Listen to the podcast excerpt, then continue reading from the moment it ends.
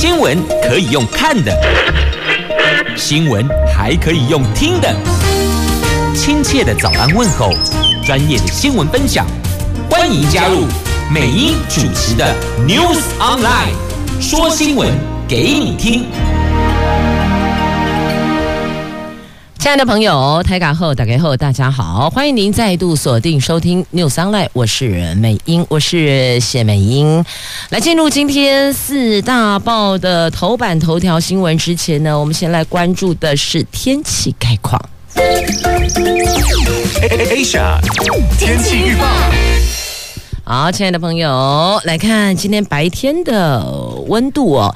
在今天北北桃竹竹苗白天温度介于十四度到十八度之间。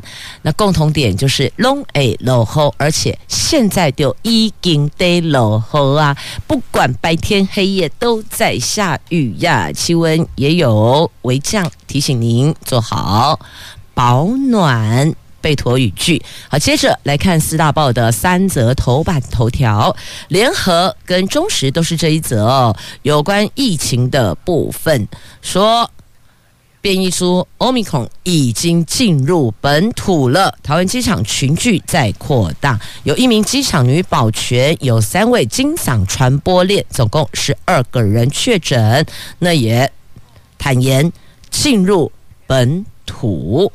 那再来就是有关第三剂疫苗，原来是说要间隔，最早是说六个月，后来缩到五个月，五个月就打住了。那么经过昨天的专家会议，说第三季缩到三个月，杀够鬼了。那自由时报头版头条讲的是国家的考试，法律专业人员、法官、检察官、律师及法制直系公务人员考试将合一考试，而且是先考再分流。经济日报头版头条是美国联准会超鹰的鹰是老鹰的鹰，他们可能会提前升息，同时缩减资产负债表的规模，所以要告诉我们的是量化紧缩时代。来临了，而且这个力道会比上一次还要猛呢。那到底这个提前升息时间点在哪里？有可能最快是三月份，起码一月份。美国这个债值利率飙高啊，这提供您做参考了。那么现在疫情当前呐、啊，除了戴口罩。做酒精消毒之外，还有要勤洗手哦。提醒大家啊，做好日常的自我防护，遵循防疫指引。就是有关疫苗第三剂的施打时间缩短为三个月。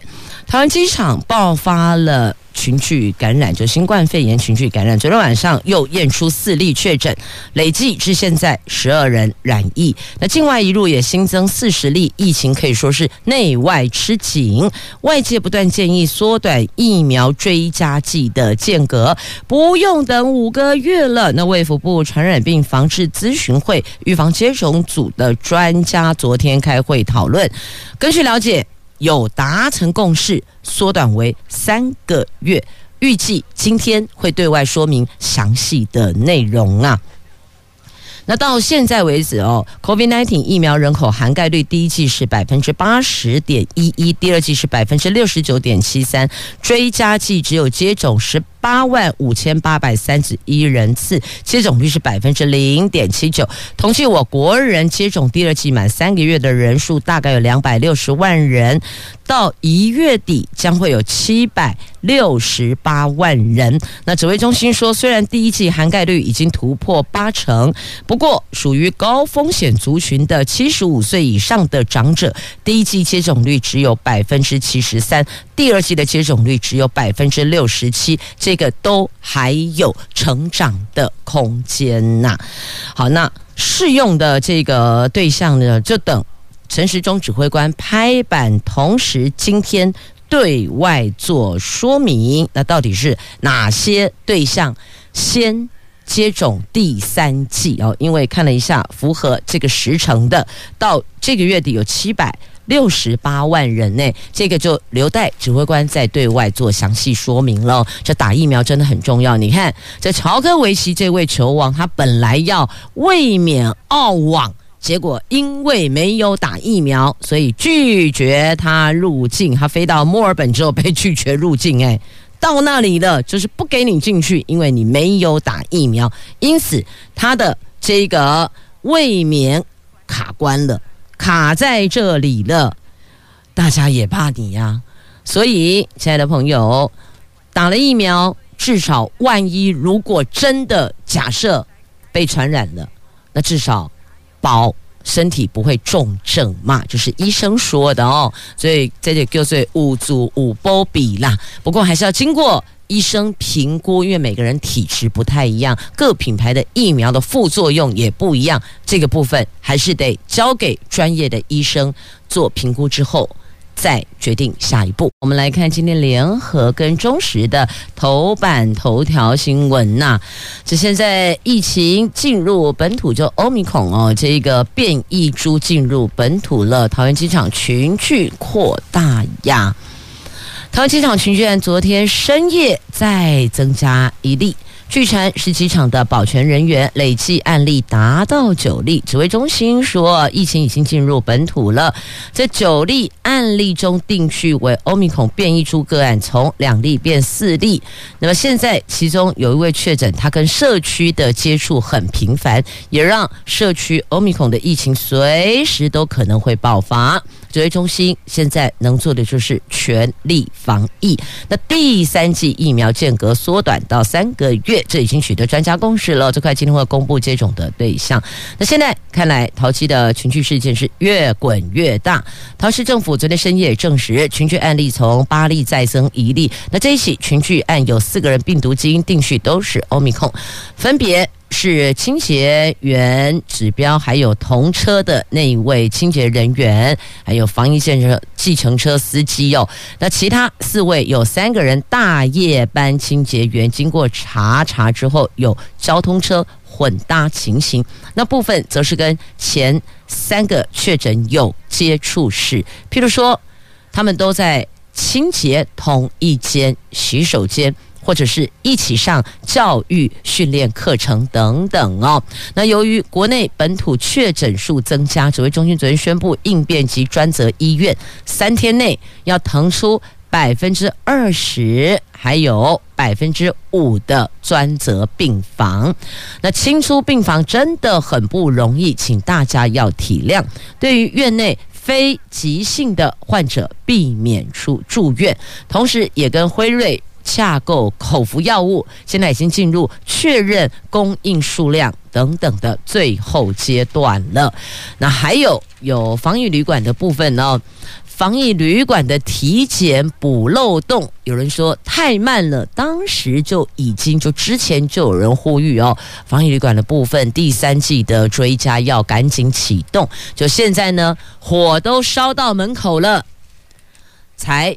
回过头来检视这一块，那是不是时程上有些晚了？那再来这个金嗓歌友会的现场哦，昨天是赶紧做清消，而且裁剪。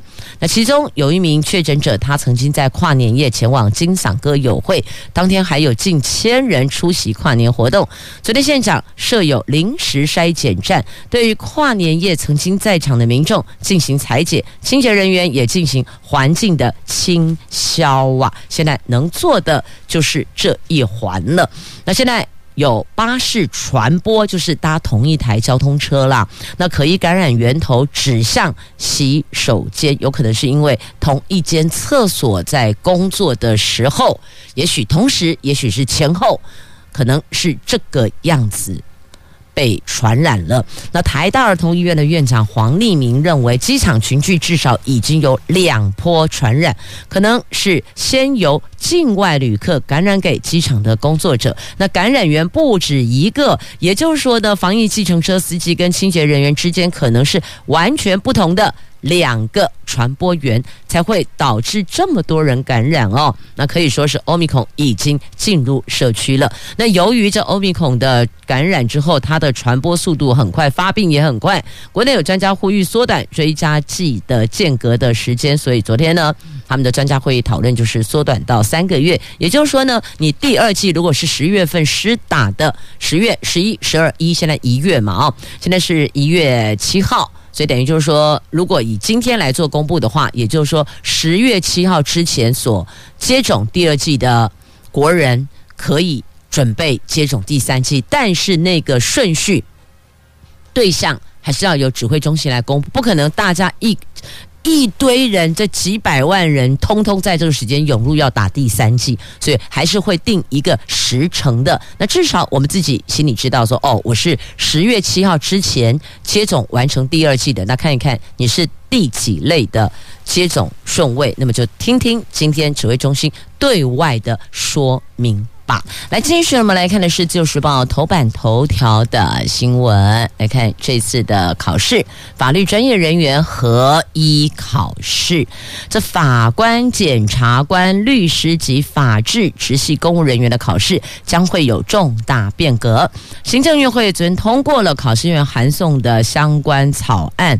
把这四项考试合而为一，all in one 了，我们就一起考试再分流。考生经过实务实习，还有在学习上的成绩及格。获取了相关的证书之后，就可以看他的志愿取得律师资格或法官、检察官、法制人员甄选资格。那考试院说呢，考试及格人员必须参加一年的实务学习，学习内容由司法院、行政院、考试院及律师团体协力完成。草案订定两年过渡期，新法施行后，一施行前法律已经通过律师、司法官考试的。仍依旧制完成训练。那这份草案将送司法院会衔，再由考试院送立法院审议，由考试院统一对外发布。哇！依这份草案的架构，未来考生无论你想担任法官、检察官、律师或是法制人员，都必须参加。由考试院主责的四合一考试，依序通过第一试与第二试法律专责专业考试，获取笔试及格证书，接着参加一年的实务学习及格，取得法律专业人员资格证书，再。后续就可以依您个人的志愿取得律师证书，或是法官、检察官、法制人员的甄选资格。那对此，行政院长说，这是为了使法律专业人员来源一元化，适才适所担任各法律事务角色职位，来深化民主法治，增进司法效能，提升公务人员依法行政的专业职能，保障人民的权益。好，这些是行政院长对外说的哦。那重点。就知道了，以后这法官、检察官、律师、法制直系公务人员考试将合一考试，接下来会有一年的学习，那你这个学习成绩也得要及格。不过还有两年的过渡期啦，所以是两年之后适用。那在这段时间都还是依旧制来施行。好，这是自由时报今天头版头条的新闻。那接着我们来看经济日报头版头。来看这 FED 哦，美国联准会超鹰的哦，都变老鹰了。去年十二月的货币决策会议记录暗示，由于经济强劲而且通膨升高，所以呢，联准会最快可能今年三月会升息。那一些决策官员更支持在升息不久之后就启动缩减资产负债表规模，立场之鹰。因为以前有鹰派跟鸽派嘛，一个温和，一个是激进，呃，激进。那立场之鹰，老鹰的鹰，出乎投资人的意料。新同事宣告，美国量化紧缩时代即将来临了。那 FED 在五号是公布去年十二月的会议记录。那这份记录指出呢，住房成本和房租升高、广泛的薪资成长以及长期的全球供应链瓶颈，改变了官员对通膨前景的看法。那欧米孔新冠变异病毒株的出现，可能会加速。供应链的问题，所以与会官员普遍强调，基于各自对经济形势、劳动市场及通膨的展望，升息应该比他们之前的预期更早，而且更快速的升息。而且一些与会的官员也强调，在开始提高联邦资金利率之后不久，会开始缩表。这个缩表是一个简称，就是呢缩减资产负债表。那这个就应该。算是比较适当的，等于是先升息再缩表，那这会不会影响到其他的相关的金融活动？你们就自个儿做功课了。如果你有在关注或是投资相关的话，一定要掌握好这些的讯息。好，那再来焦点拉回国内了哦，来看春节效应，空运、海运大涨价，空运华航、长荣、亚洲线涨两成，海运。二月要调高综合费率的附加费用，这农历年前货量暴增，海运、空运同步大涨。华航、长荣航空宣布调涨亚洲区间市场的运价，调幅上看两成。那海运部分呢？国际各大航商，包括长荣、中远海控也公告，从二月一号开始调涨。亚洲到美国的综合费率的附加费，去程就来哦，就是回跟去，呃呃，对，来跟去嘛，哦，那么去程平均大概涨一成，那因为。现在面临的是欧米孔的变种病毒传染力这么的惊人，再度的冲击到全球物流的供应链。华航、长龙航空已经正式发出通知了，所以这正式发出通知就代表他们会这么做，才会行公文正式公告嘛。好，那么再继续来看，同样在今天的《经济日报》头版版面的新闻哦，这个打炒房。断炒房的金流现在盯上了票券业呢，金管会再出手。有立委日前指出，有企业透过低利率发行商业本票筹资，资金却流向房地产。金管会也发现了。去年的票券商发行免保证商业本票余额达一点五兆元，是六年来的成长一倍耶。更有一家企业发票在呃，更有一家企业发票负债比。逼近十倍，显示企业财务杠杆过高，票券商包销风险大增，所以金管会决议要出手，要求票券商严控企业发票负债比。银行局说应该以两倍为宜，那个十倍就太离谱了。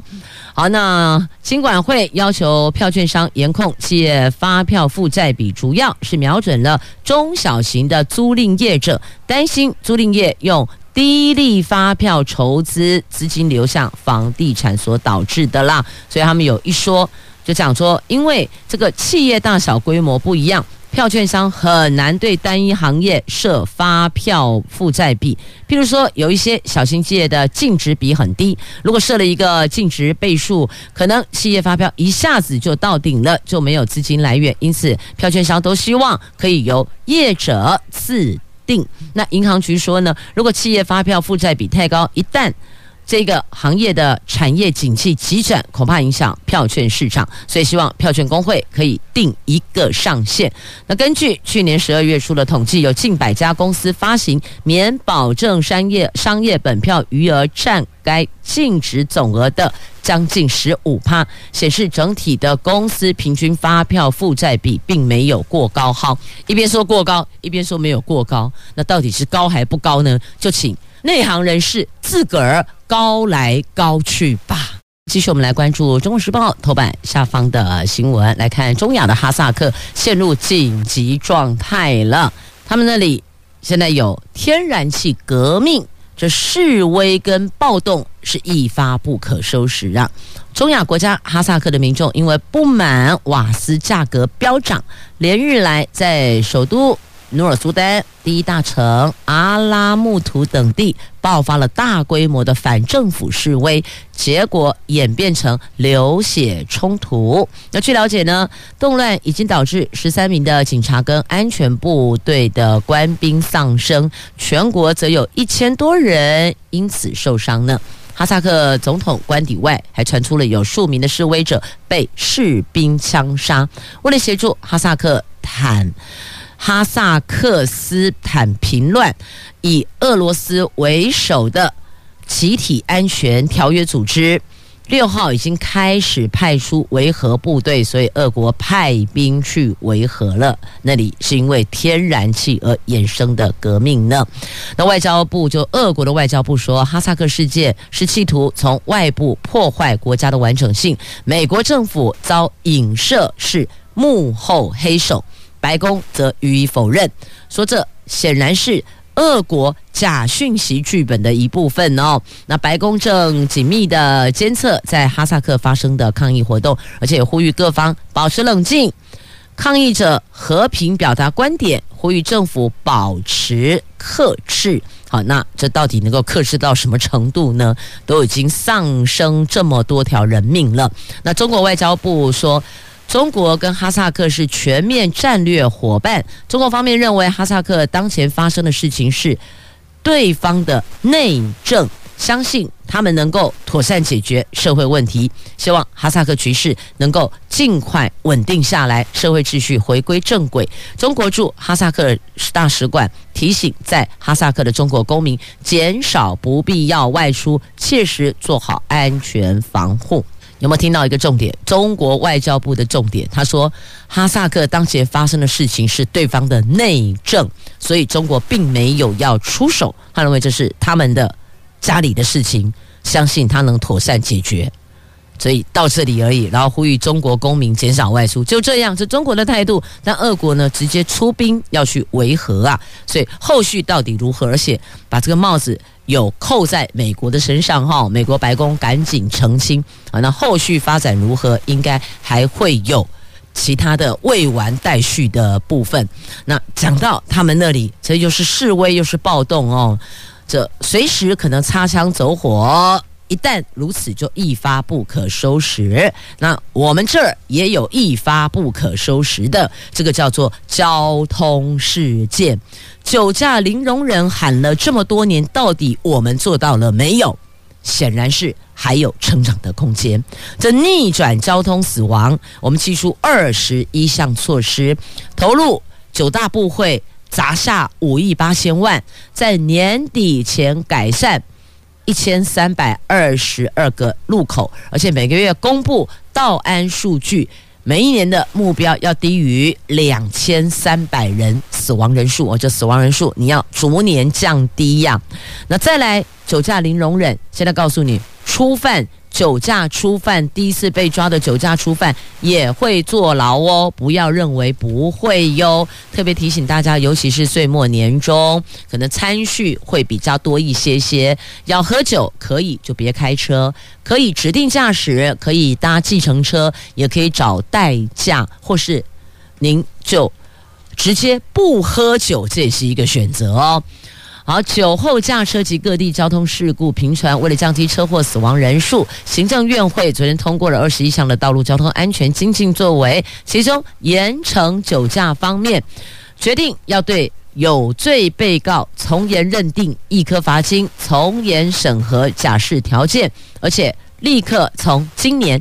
第一季就开始实行。法务部说，检察官如果认为酒驾犯刑不轻，犯后态度不佳，或是有再犯之虞，即便他是头一回第一桩第一次获判可以一颗罚金，仍然可以让他入监服刑，而且不轻易让他假释呢。卫福部跟法务部也将合作，未来酒驾经过医疗评估合于缓起诉条件者，将要他接受戒酒瘾的治疗。那行政院长苏贞昌说，严惩酒驾相关做法要迅速依法强力执行，杜绝侥幸。这次的精进作为也是宣示政府下定决心，拿出有效方法，透过跨部会的合作，中央地方一起努力。行政院长会亲自的紧盯各项执行情况跟成效。一定要压低车祸死伤件数，就是每一年要低于两千五百人，就是我们每一年定下的目标，两千三百人了啊。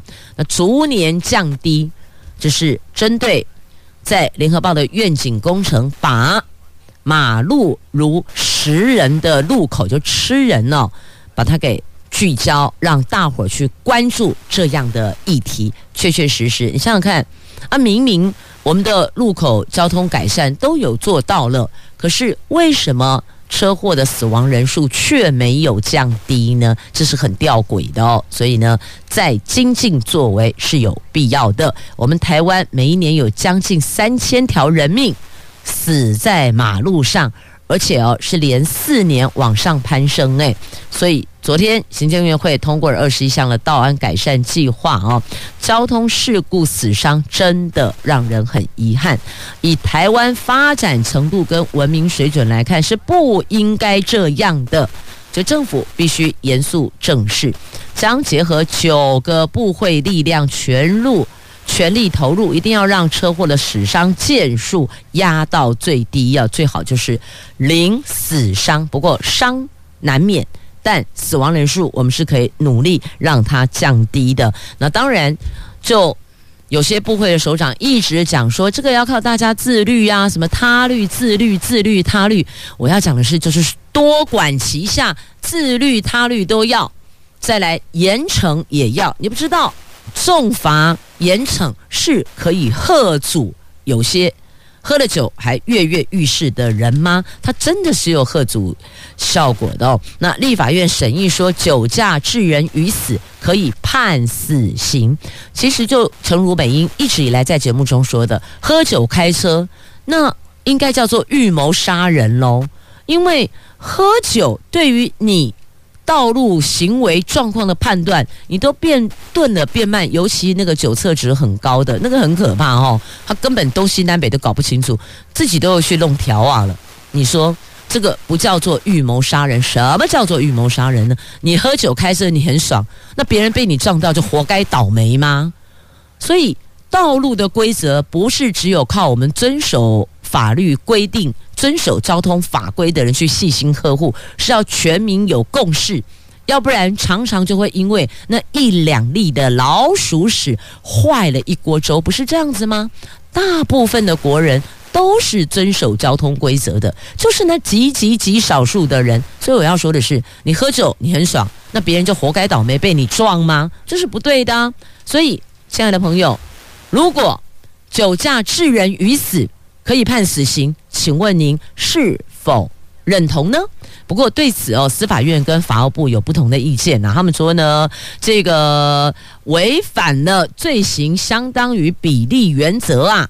那酒驾没收车辆也抱持保留态度，我觉得这都不对哦，因为这是人命关天的事情，什么事儿都可以从头再来。你投资失败了，你把债还掉了，你还有东山再起的一天，请问？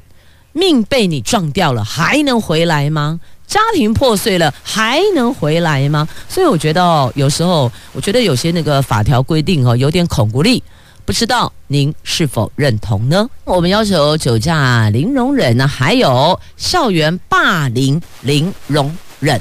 来看一下这老师到底怎么回事哦？这又是对学生巴头，又是辱骂。大概东西一，每次都是他，所以这样子的老师是否还是任导师呢？人本教育基金会昨天指控高雄市有一所完全中学的国中部的一名导师涉及不当体罚，经常是用言语辱骂学生，甚至涉及言语性骚扰，但学校只有记他申诫，接着又故态复萌，换别的学生家长。提速哦，所以学校说这已经召开霸凌小组会议，也向班上学生表达歉意。下学期将调整导师职务及任教班级，绝不包庇。下学期是现在，因为已经到了一月，接下来下个星期就陆续学校进入期末考试了哦。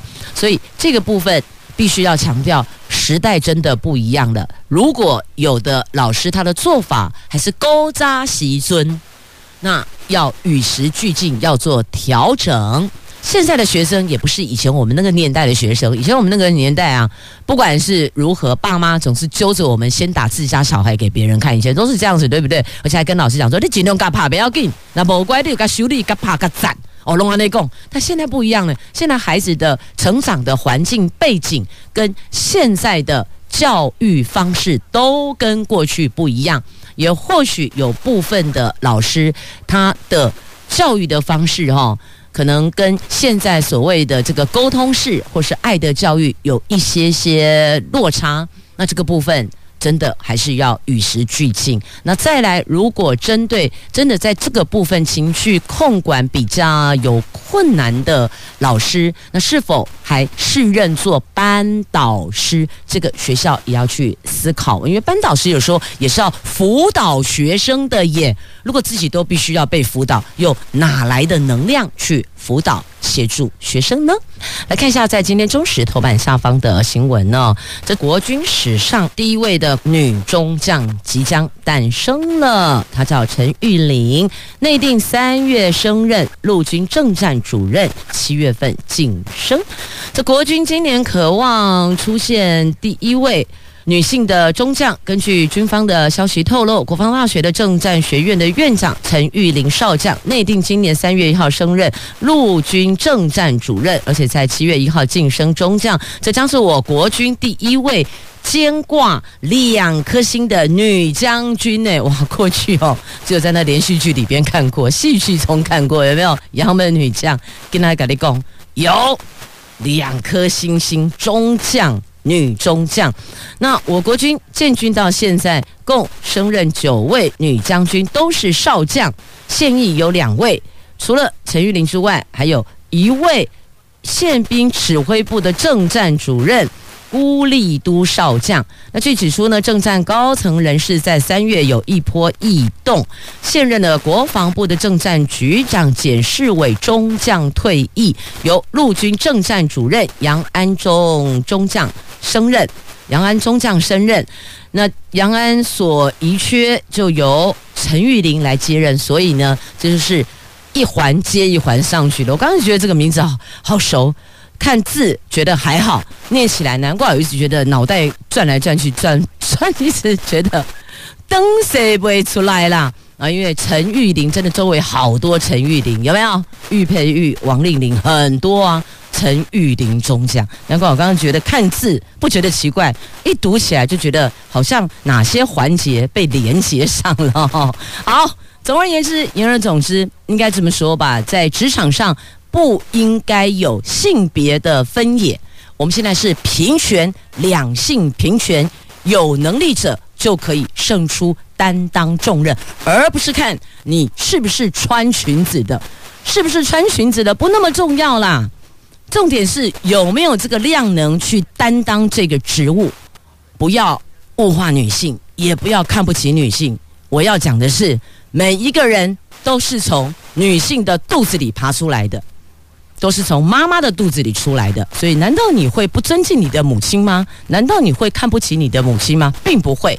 所以，亲爱的朋友，打破职场上的性别的迷思，女性有女性比较先天优势的一面，男性有男性在先天上比较强韧的一面，是各有千秋。职场是公平竞争的啊，不管你是军方还是教育界。还是在其他的领域、职业别、场域都是一样的。好，那么接着再来看一下《自由时报》头版版面，还有这一则新闻。来看，这也是纷纷扰扰的哦。帕嘎内劳会老底啦，台中第二选区的立委补选一月九号投票，结果有很多的签赌。集团博弈集团签赌网站都开始哦，很活跃。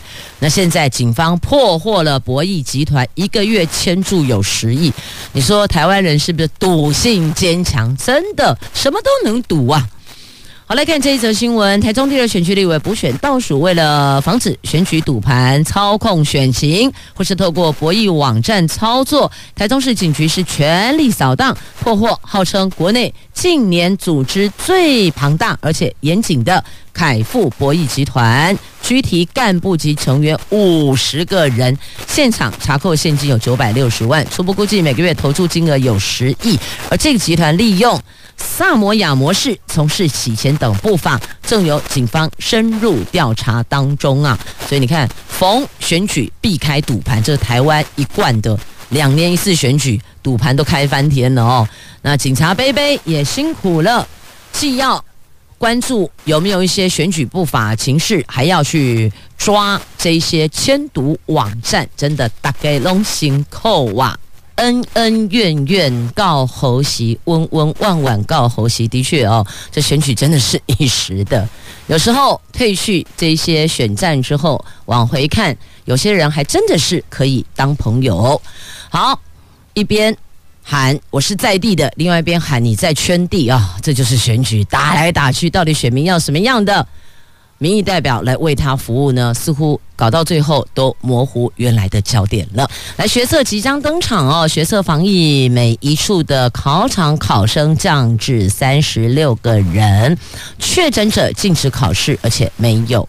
补考，一百一十一学年大学学测及数科考试将在这个月登场，总共十一万六千多人报考，在全国三千多间考场应试。这个疫情有升温的趋势，大考中心提出了防疫规范，包括全面。佩戴口罩、不开放陪考等等。那单间考场人数从四十二个人降至三十六个人。考生如果遭到隔离或是拘检，必须要通报。确诊者禁止考试，而且没有补考，违则取消资格。那术科只有声乐、管乐等可以暂时摘下口罩。的确哦，这声乐管乐，你不让他摘下口罩，他怎么样吹奏乐器呢？好，就是只有声乐管乐的部分是例外，可以短暂摘下口罩考试的。好，那么再来关注的是地震哦。专家说呢，台湾十年内恐怕规模七以上的强震，换算回去，九二一到现在二十二年喽。三十年是一个周期，双北市跟宜兰受到的冲击可能会是最大的。这根据国内研究显示，台湾陆上出现规模七以上强烈地震，大概三十年一个周期。一九九九年的九二一大地震到现在已经二十二年了。专家说呢，如果按照周期来看，十年之内有可能碰到另外一个强震。尤其双北市跟宜兰受到冲击是最大的，政府应该加速都更及建设供撤离的新市镇。如果等到发生强震，恐怕就已经维护啊，就来不及了。那五年内的新房屋的安全性是比较好的。那再来呢，针对。房屋的起造要求，它的防震系数，我觉得这一块应该也要再提高哦。那或许这个部分也提供给未来要购屋的朋友们作为一个买房的参考。好，那么再来关注的这小米手机的资安疑虑，NCC 点名要调查了。NCC 说，软体检查政治敏感词，回传隐私资讯。小米说从来没有，将来。也不会。这立陶宛国防部去年曾经指控知名品牌小米的五 G 手机有治安疑虑，NCC 昨天也点名了这款手机内建软体具有政治敏感词汇检查的功能，将依法调查是否损害消费者权益或是违反法令。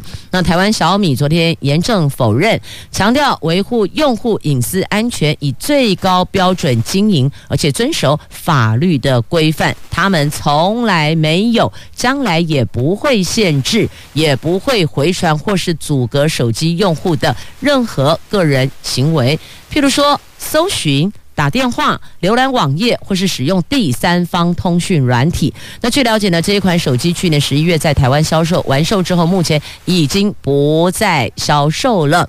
那其实讲到了几个关键内容哦，搜寻我们不是常会 Google 吗？在手机上搜寻资料啊。